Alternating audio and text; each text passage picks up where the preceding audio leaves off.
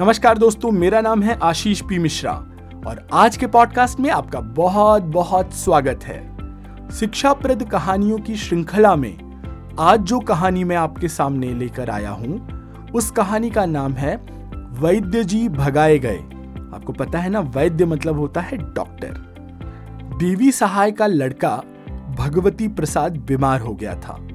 वह गर्मी में दोपहर को घर से चुपचाप बाहर भाग गया और बाहर जाकर के खेल रहा था। जैसा कि आपको पता है कि गर्मी के दिनों में बहुत तेज जो हवा चलती है, गर्मी के साथ में उसे लू कहा जाता है और लू लग जाने से बच्चे बीमार पड़ जाते हैं। तो वो जो लू लगी उस बच्चे को, उसकी वजह से वो बच्चा बहुत बीमार पड़ गया। घर आया और बिस्तरे पर लेट गया। उसे ज्वर यानी कि बुखार हो गया, फीवर कहते हैं हम जिसे। देवी सहाय यानी उसके पिता ने फटाफट गाँव के वैद्य जी को बुलाया और अपने लड़के की चिकित्सा करने के लिए कहा। चिकित्सा का अर्थ होता है इलाज। वैद्य जी ने आकर के लड़के की नाड़ी देखी, पल्स देखी और कहा, इसे लू लगी है। यह बड़ा चंचल जान पड़ता है। दोपहर को घर से बाहर जाने की क्या ज़रूरत थी? क्या काम था? यह बहुत बुरी बात है। जो लड़के अपने बड़ों की बात नहीं मानते, उन्हें ऐसा ही दुख भोगना पड़ता है, ऐसा ही पनिशमेंट मिलता है उनको। वैद्य जी उपदेश देते जा रहे थे, लड़के को डांटते जा रहे थे। उस लड़के के पिता, यानी देवी सहाय को यह बात अच्छी नहीं लगी। उन्होंने कहा, वैद्य जी, आपको बुला करके बहुत बड़ी भूल हो गई।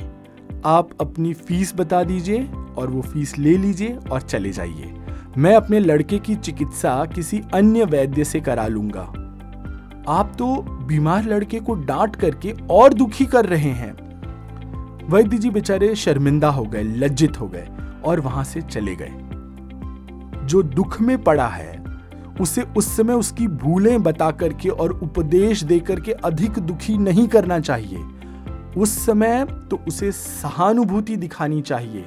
उस समय उसे हाथ देकर के संभालना चाहिए। इस कहानी से हम यही सीखते हैं कि जब कोई मुश्किल में पड़ा है उस समय हमें उसकी मदद करनी चाहिए। उस समय उसे सांत्वना देना चाहिए और उसे वो सांत्वना देकर के उस परिस्थिति से, उस अवस्था से बाहर निकालना चाहिए। जब वो व्यक्ति स्वस्थ हो जाए, जब वो व्यक्ति नॉर्मल हो, तब यदि आप उसके मित्र हैं या उसके परिवार के हैं, तब आप उसे बताइए कि याद है, ऐसा ऐसा हुआ था जिसका परिणाम इस तरह का हुआ और तुम्हें ये चीज़ नहीं करनी चाहिए थी। या ये चीज़ बेहतर तरीके से कर सकते थे। तो मैं आशा करता हूँ, आप अपने मित्र के, आप अपने पुत्र के, आप अपने परिवार के बुरे समय में साथ खड़े रहेंगे और उस समय उन्हें डांटेंगे या कोसेंगे नहीं और उनका साथ देकर के उन्हें अच्छाई की तरफ़ लेकर के जाएँगे।